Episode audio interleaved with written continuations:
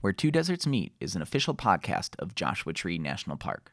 Joshua Tree National Park acknowledges the Serrano, Cahuilla, Mojave, and Chemehuevi people as the original stewards of the land on which the park now sits. We are grateful to have the opportunity to work with the indigenous people in this place. We pay our respects to the people, past, present, and emerging, who have been here since time immemorial.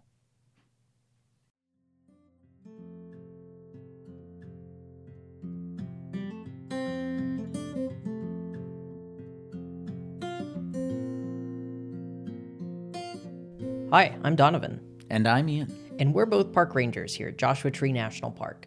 Where Two Deserts Meet is a podcast where we investigate topics that often require a bit more detail and sometimes the help of an expert in the field to gain perspective. I gotta say, Donovan, don't you think it's fascinating that out of all the visitors that visit Joshua Tree National Park, most of them don't even see the other half of the park? Other half, you mean like the south end of the park? No, the other half of the park is after dark. Oh, you're right. I guess it is a bit strange, at least for me, since that's actually one of my favorite things here Joshua Tree. Yeah, the, the dark night sky that can be seen in Joshua Tree is so spectacular. In fact, the park is actually registered as a international dark sky park, which essentially means that Joshua Tree National Park possesses an exceptional or distinguished quality of starry nights and a nocturnal environment that is specifically protected for its scientific, natural, educational, cultural heritage, and for the public enjoyment. Especially the summer Milky Way that's visible during the new moon phase of the lunar cycle, really expresses just how dark the night skies can get out here. Oh, yeah. I always like to remind people that one important piece of information to keep in mind when trying to plan your trip around the great night skies is check that lunar cycle. Coming to the park on a full moon versus a new moon can make a world of difference with your star visibility. And don't get me wrong though, visiting the park after dark during a full moon is still great too, because to me, that means that the moon will be bright enough that you can see the rocks and the Joshua trees even after the sun goes down. Especially, it's a great time to experience our nocturnal wildlife. Ooh, yeah, a bit of a loony experience, you might say. Okay, yeah. Mm-hmm. but, well, you know, it's just something about getting to experience the night sky with the Milky Way gases and those purples and blues covered by trillions and trillions of little glowing orbs, with the occasional shooting star crossing your sight that's just really extra spectacular. You know, I'm glad we're talking about this, Donovan. It's a good time because with the end of summer approaching, a very special event is coming up the Joshua Tree National Park Night Sky Festival. I love the Night Sky Festival. Ah, yeah, same, same. The Night Sky Festival is an amazing event with astronomers, telescopes, stories, and excitement. So, as we are getting ready for that event, I figured we could do a little research ahead of time to prepare for what we'll see. Well, you know me, I love to prepare ahead. I'll call up Megan Ritchie and Stacy Manson and see if they're available to chat. They are super helpful with all things night sky. Hi, I'm Stacy Manson, and I'm a physical science tech here at Joshua Tree. My job duties consist of monitoring three air quality stations, 10 portable weather stations, monitoring groundwater, soundscapes, night skies, and mitigating abandoned mineland hazards. My name is Megan Ritchie, and I am also a physical science technician here at Joshua Tree National Park. I assist in natural resource monitoring, including our air quality, drilled water wells, weather stations, soundscape, dark night skies, and closing abandoned mineral lands. I think it's safe to say that Megan and Stacy have a long list of duties that they're in charge of here at the park. Something that was clear during the interview was their love for what they do and what inspires them to help conserve our night skies. Viewing the dark sky, I had to have been around eight years old, and my parents, you know, I grew up in a mid-sized city, but I, they woke me up in the middle of the night. We grabbed our sleeping bags and we laid out on the deck. And my memory, if my memory serves me right, I just remember looking up and just seeing meteors or flashes of light. I didn't really understand what I was looking at, but that was my first experience with the night sky. Um, and then coming here to Joshua Tree, seeing the Milky Way for the first time, because growing up in the southeast, you don't see the Milky Way, but coming out here, it, I couldn't keep my eyes off of the sky. And I think it's a very personal experience. And it, it's special and everybody experiences it differently and it's something that i feel that's very um, it, it can connect you with your present your past and your future i think it's just a, a beautiful thing for me, I think that the moment that I fell in love with the sky was probably even before elementary school. Very young. My parents had a balcony out off of their master bedroom, and they would set up a, a bed for us. They would take a mattress out there, put the sheets and blankets, and myself and my four siblings would all go out there and lay on this bed and just watch the night sky. And it was a way for us to bond together, to be amazed by the sky above us, to watch meteors, to just watch stars, look for constellations. And it was so important as like a family unit to have that bonding experience and that kind of cemented my love of the night skies. So, as we mentioned earlier, Joshua Tree National Park is an international dark sky park which doesn't just mean you can see a lot of stars at night. There is also a sort of community effort going on in order to give you that experience. Stacy and Megan play key roles in working through each requirement for that designation. So, to become an international dark sky place, you first must have a group of people that are actually interested in protecting a nightscape people that want to see the stars. Certification involves creating lighting policies, rehabilitating poor quality lighting, educating your neighbors, visitors, and about the importance of why do we want to protect our night skies. And then you also have to commit to that conservation effort. It's not just a one and done, it's a continual commitment to protecting night skies.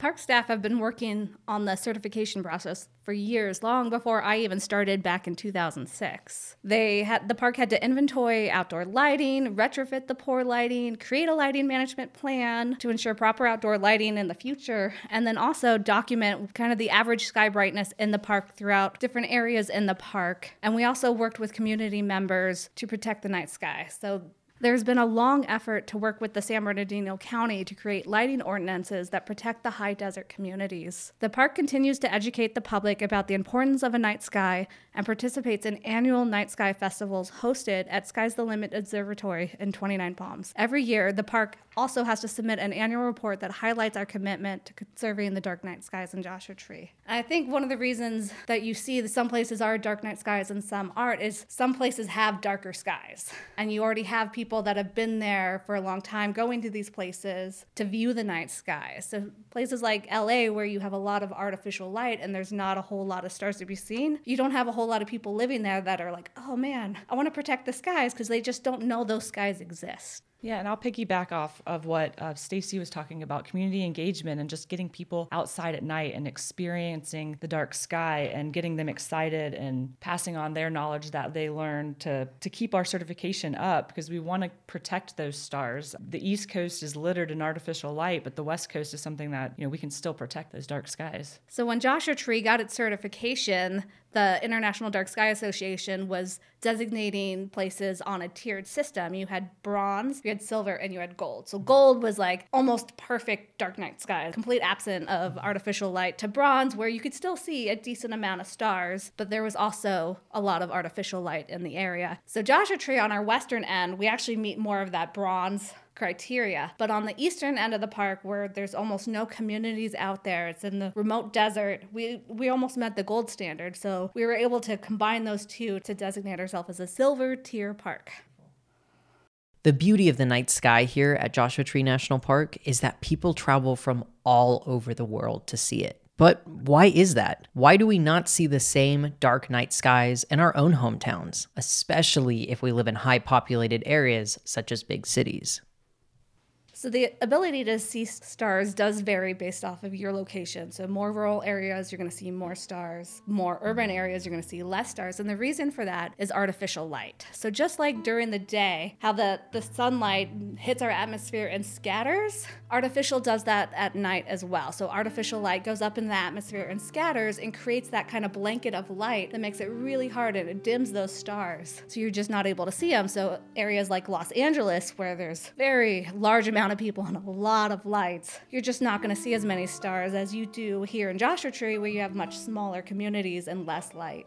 And I'm from a mid sized city in the southeast. And one of the first things I noticed when I moved to the Joshua Tree area is just how dark it is out here. And that I I had truly never experienced that kind of darkness. Like, I mean, having your hand in front of your face and not even be able to see your hand. And I think bouncing off of what Stacy was saying is not only just the lights, but out here in the desert, we have what I call 360 degree view of the sky, um, horizon to horizon. And a lot of cities have tall buildings, and even other rural areas have tall trees. So it really obstructs what is straight up above you. So what's really unique and special about being out here in rural desert is that the sky is the limit. well, I don't know if I can say that, but it really is. It's it's it's you have such a huge canvas of stars up there, and it just makes this area, I think, very special for you know after hours or at night, and it, I think it draws you know quite a good people out here. So, the general rule of thumb is when looking for a dark night sky, no matter where you're at, the farther away you get from light pollution, the better your visibility of the stars will be. This experience is because of our natural biology.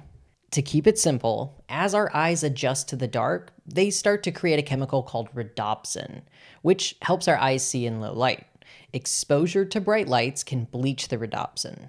An example of this would be when you're walking down the street at night and a car drives by with their headlights on, and it might make you feel like you've been blinded momentarily.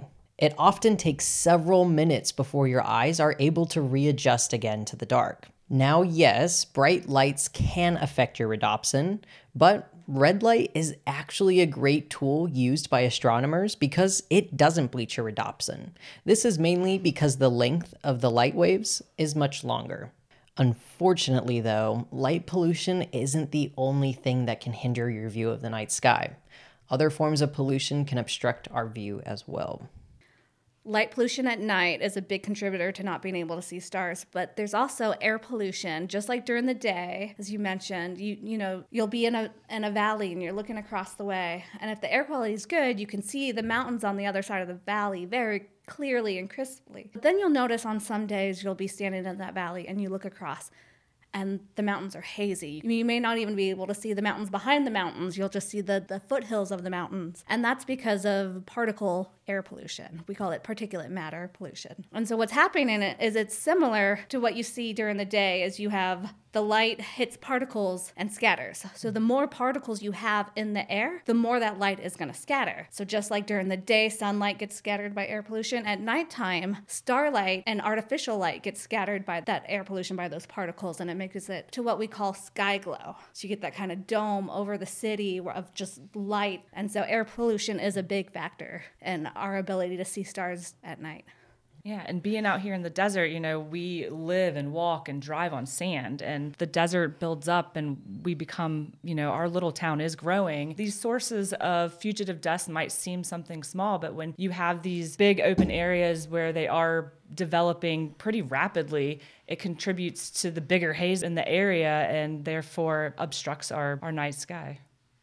Believe it or not, we aren't the only species that needs a dark night sky. Since the beginning of time, plants and animals have adapted to be reliant on the night sky, and a few of those adaptations are still visible in the park today. With Joshua Tree National Park encompassing two desert ecosystems, the plant and animals that live within the park are no strangers to harsh daily temperatures. So, the night sky is a critical component to their survival we have the plant Datura wrightii, also known as sacred Datura, and it is a, a plant that is known to be a vespertine flowering plant. And what that means is that it's reliant on the night for blooming.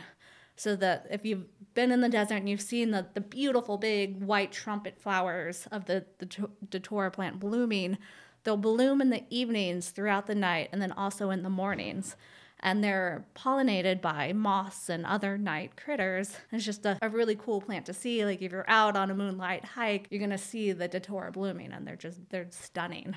You know, there's there's animals out there that a lot of their behaviors kick in based off of light or dark. So frogs and toads, their mating rituals require them when it's dark, they'll do their croaking, and that's important for them to be able to mate. Artificial light can disrupt these behaviors. And then for humans, you know, we have been intrigued by the skies for as long as you can remember. It's inspired art, philosophy, mythology, religion, science. It's such an important resource. The stars help us navigate. You have the North Star, which is about one degrees off from our, our North Pole. Because of that, that star is always in the northern sky and we can use that to help us navigate in a north direction you know specific constellations will come up and they mark the passing of the seasons As Stacy mentioned, there are a lot of forms of life that are dependent on clear and starry skies. However, as technology has progressed throughout time, people have started recognizing changes within the night sky. Today, more than ever, the amount of light and air pollution is obstructing the views of our nightscapes. It's important to remember that this doesn't just affect plants and animals, but humans too. We not only rely on it for our sleep patterns, but it is also a critical aspect of many cultures' histories. And losing the night sky means losing their histories and stories. So, astronomers were some of the first groups of people to kind of become aware that there was an issue with being able to see the night sky. They started to to realize that cities were impacting their ability to look through their telescopes and see stars. You have like observatories like the Palomar and Wilson and Griffith that are surrounded by large metropolitan areas and a lot of artificial light. And so they kind of kicked off the bells, the alarm bells of like, hey, we need to start doing something different. You know, we're not able to see the stars as well as we should. So because the Park Service is so big on preserving and conserving and protecting these natural areas, night skies is an important resource for them to protect. So the Park Service has developed a whole team of people devoted to learning about night skies and protecting night skies and, and educating people about night skies. We have the, the Natural Sounds and Night Skies Division in Colorado, and they have scientists that will go throughout the different park units with research grade cameras that stitch together mosaics of skies, and they are able to determine the sky brightness. It's part of what helped us get our night sky designation was that having that scientific number that said this is how dark our sky is. The mission of the Park Service is to educate visitors. You know, we want to teach you about why it's so important to protect these areas, and so there's ways that we can teach you on how to conserve the night sky. And ways to conserve the night sky are a lot easier than you may think. Unlike other challenges that natural spaces face, light pollution may be one of the easiest problems to tackle in our own homes and communities. Um, there are many, many easy adjustments that somebody can make in their own homes um, that will make a huge improvement to the night sky and the communities and the park. Some of those things are as simple as just closing your blinds when it starts to get dark. Um, you know, making sure that your outdoor lights are shielded and downward facing and that they're actually not encroaching on your neighbor's property. Um, other things you can do are instead of having those bright white bulbs, get those amber bulbs um, use warm colored lights and getting involved in your community and getting outside at night. Um, all these little things that you can do can really help bring the community together and really increase the visibility in the night sky. A lot of these great tips to reduce light pollution come from some amazing data collected by some pretty cool equipment. When light pollution first started to cause issues, the naked eye was the main tool for observing it. One could easily spot the difference in the night sky between cities and rural areas. However, over time, technology has evolved and enhanced our abilities to not only observe, but collect data about nightscapes. So, just like the night sky has a team of people with all the fancy equipment, here at Joshua Tree, we're aut- autonomous in our ability to be able to also collect night sky. We have the same equipment that the night sky team has. We've worked very closely with the night sky team to collect our data. So since before 2006, we've been collecting night sky data, and that data we're hoping over time will show us just how our skies are changing as the Coachella Valley gets more developed, as the high desert communities start to grow. We're going to be able to see what those impacts are, and we can work with the the lighting ordinance that we've been working with the San Bernardino County on to try and mitigate some of the the impacts of that growth in this area. So the equipment that we have, we have the the night sky camera. It's a charge coupled device camera. It's a research grade camera that can lower its internal core temperature to negative 20 degrees Celsius. And the purpose of that is to try and mitigate as much of the internal noise that that camera is producing itself with light so that we can get a, a more accurate reading of what the, the incoming light is from the sky. So you can get that kind of sky brightness. So the way the camera works is we, we mount it on a telescope mount, just like what you would see at our upcoming Night Sky Festival. You have telescopes mounted on this device, that helps to move the telescope. You can go up and down, it's 360 degrees around. We have a telescope mount that our camera is mounted to, and we have software that was designed to tell that camera to do a 360 degree stitch of the night sky. So it'll first point upwards, take a photo directly up above the zenith, and then it circles around and rotates around until it gets horizontal with the ground to take 360 degree photos and then all those photos are stitched together and we have software that will then analyze the light in that and we have some really incredibly smart scientists that were able to determine what are the natural ambient light conditions. So they looked at what are the brightness of all the stars seen in the sky the milky way the zodiacal light and you can subtract that natural light and that will tell us how much light pollution we have in an area To summarize what Stacy said, the night sky cameras collect these long, stretched panoramic photos of the landscapes and analyze the strength of the light pollution affecting your view in a particular area. These fascinating images help play an important role in identifying problem areas for light pollution. They also inspire educational events such as the Night Sky Festival and promote why dark night skies are essential. We were lucky enough to attend one of the pre Night Sky Festival lectures where Bob Meadows, a physical scientist who specializes in night skies on the national level of the National Park Service, showcased light pollution images that were taken all over the United States at other national park units as well as Joshua Tree specifically. I'm here today to kind of talk about the origins of our program. It's, it's very unique. Um, it's specific to the night sky. During the lecture, Bob displayed the images that the night sky camera had taken. So imagine a long rectangle image with a stretched out dome that represents the night sky. Key objects on the horizon give indicators of where this photo was taken. For example, the Joshua Tree photos had Joshua trees and rocks along the bottom. But now imagine additional orbs of warmer colors from whites to reds, then fading into greens and blues across the horizon. These orbs of color represented light pollution and how it was affecting the darkness of the skies in those areas. You start to get a, a little bigger dome of light a little more impacts there moving on as you're getting closer to these sources. Still, for the most part, the zenith is, is unimpacted. You have a natural. Bob first showed images from around the US, such as Arches National Park and Great Basin National Park, and then moved into Joshua Tree National Park, starting with Cottonwood Campground. So this is at the top. This is Cottonwood Campground. Um, that's in the southeast corner of the park. I don't know how many of you've been there. It's a little more remote from a lot of areas, and as you can tell here, not a lot of light pollution um, going on. And really, what you have here, I pointed out, this again is going to be kind of the Coachella Valley and, and the greater Los Angeles, looking towards the Los Angeles area. This is looking down towards the Mexico border, kind of El Centro, uh, Mexicali, that area. Pretty far distant, but again, if you have clear skies and clear air, light can travel a great distance. This little knob here, that's actually the city of Las Vegas back in 2000. What Bob was showcasing was almost unbelievable. All the way from Cottonwood Campground on the very south side of the park, light pollution from the city of Las Vegas, a place that is over 200 miles away from Cottonwood Campground, was still affecting the night sky in the Cottonwood area.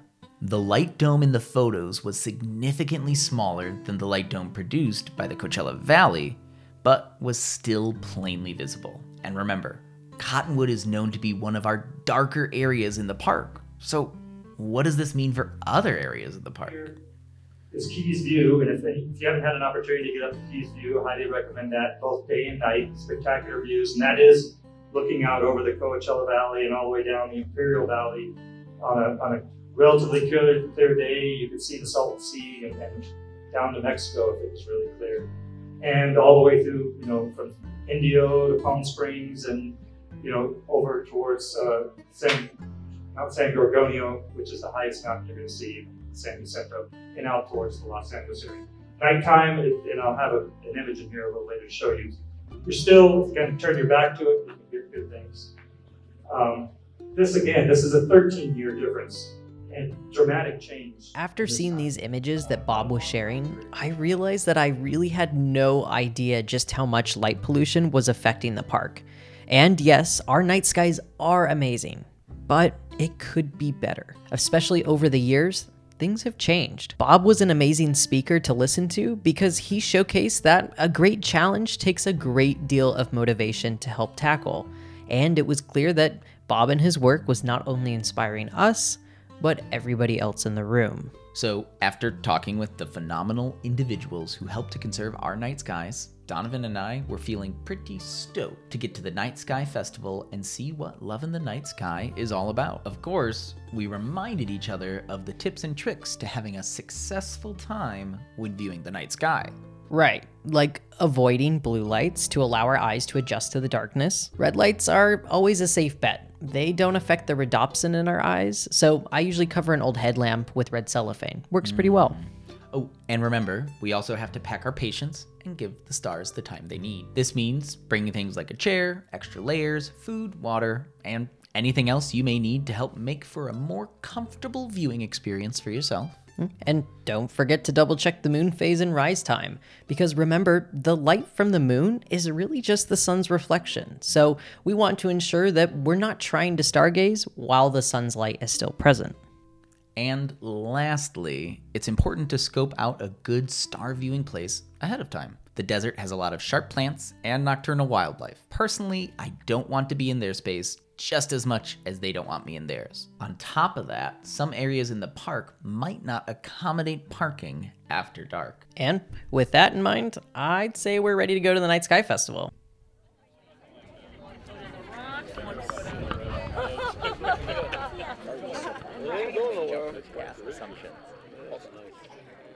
Orion, it's an Orion setup. Oh, Thank you. Thank you. Upon arriving at the Night Sky Festival, Donovan and I were greeted by dozens of astronomers and night sky enthusiasts with telescopes pointed toward the stars and planets above, explaining to festival attendees what exactly they were seeing. I'll be careful. Oh, yeah, you can see the rings. That's super cool.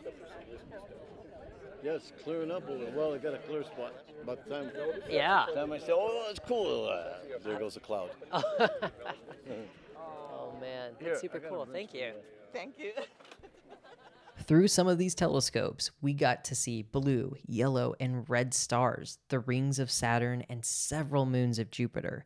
Some telescopes were even set up with TV screens so large that crowds of people were able to gather around and view the stars from trillions of miles away together. Able to get three of them though. And we're pointed over in this area. That's where Jupiter's at. While it was hard to pull ourselves away from all the amazing sights visible through the party of telescopes, the stage at the Night Sky Festival had an impressive schedule of speakers and live music. So, of course, we had to go check it out. In fact, Park Superintendent David Smith was emceeing the event and warming up the crowd. Galaxy, is the creation of human life. It's all coming from above us right now. So being able to connect with that is a is a wonderful gift, and to be able to see it in places like national parks is a wonderful gift as well. So Like any uh, unique ecosystem, the original inhabitants provide a crucial lens into understanding the complexity that is the night sky. Elizabeth Page from the Native American Land Conservancy took the stage and spoke from the perspective of the people who have been here since time immemorial. So we have all these stories that um, tell about these stars because we were the first astronomers. We were the first astrophysicists in this desert. So I really I find that so incredibly beautiful to to share that story with you and um, that we have these origin stories too. Um, it isn't all Scorpio and Sagittarius. It's also the ram and the snakes and and all these beautiful desert creatures that we saw in the stars as well. It was one experience getting to see the stars and constellations through the astronomers' telescopes, but getting to just sit beneath them, looking up with the naked eye, getting to hear the stories and perspectives of how the constellations formed felt irreplaceable to understanding their greater context. We got a lot of stars, we got a lot of constellations up there, and I'm hoping that it gets clear enough that we get to see the Milky Way arcing overhead as well. So if these clouds get out of the way a little bit more, what we'll see is over by the teapot, if you go back over the teapot over here, this is the center of our galaxy. You probably noticed in our clips from the festival that a few people mentioned sightings of the rare and elusive desert clouds intermittently passing through the sky that night. It's important to remember that while clouds may come and go and are outside of our control, light pollution where we live is not. As we wrapped up our time at the Night Sky Festival and headed home, we reflected on what we can do to help ensure that amazing events like this can continue. Right, because as interpretive rangers, we want to ensure that the park is not only protected, but you get to enjoy it to its fullest. Light pollution is an interesting topic because it mostly needs your help at home. It needs to be addressed before you even come to the park. To reiterate those tips on lowering your light pollution impact that Megan mentioned before, you can always make sure that your lights are pointed down and use warm tone bulbs. And better yet, just turn off unnecessary lights that you don't need. It's also a great way to save energy. A flip of a switch can make a world of difference when trying to peer beyond our own. Air pollution is going to take a long time. Like, if we stop emitting all the pollution and just stop doing everything, it's going to take decades for that natural system to balance itself out and kind of rebalance itself. All you have to do for light pollution and noise pollution is turn off the light and stop the noise. Where Two Deserts Meet is an official production of Joshua Tree National Park, co hosted and written by Donovan Smith and Ian Chadwick, produced and edited by Donovan Smith. We would like to extend special thanks to Stacy Manson, Megan Richie, and Bob Meadows for taking the time to talk with us. Sharon Lee Hart for letting us use her artwork titled Split as the cover art for Where Two Deserts Meet, and Barstool for their songs Slow Lane Lover, Lanky, Lockley Fells, and Feather Soft. For more information about the park, please visit our park website at www.nps.gov/jotr. Happy trails!